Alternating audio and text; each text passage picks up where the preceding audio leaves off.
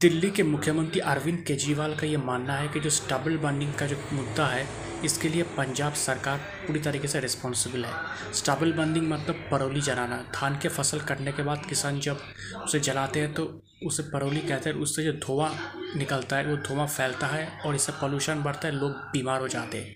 तो केजरीवाल का मानना है कि पंजाब में आम आदमी पार्टी की सरकार आई हुई सिर्फ़ छः महीने हुए हैं। एक साल के भीतर भीतर इसका सोल्यूशन इस प्रॉब्लम का हम सोल्यूशन निकाल लेंगे। हम सबसे बातचीत करेंगे, किसानों से भी बातचीत करेंगे।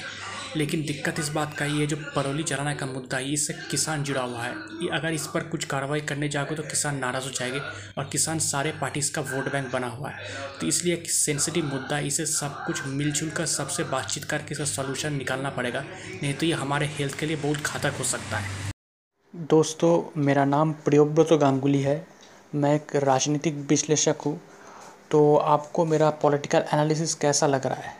अगर आप मुझे, मेरे एनालिसिस के बारे में या मुझे कोई का कमेंट करना चाहते, कोई मैसेज सेंड करना चाहते तो आप मुझे ईमेल कर सकते हैं। मेरा ईमेल आईडी आप देखना, मेरे प्रोफ़ाइल पर है Mishti man nine at the rate of G mail dot com Mishti man M I S T I M double A N nine at the rate of G mail dot com शुक्रिया।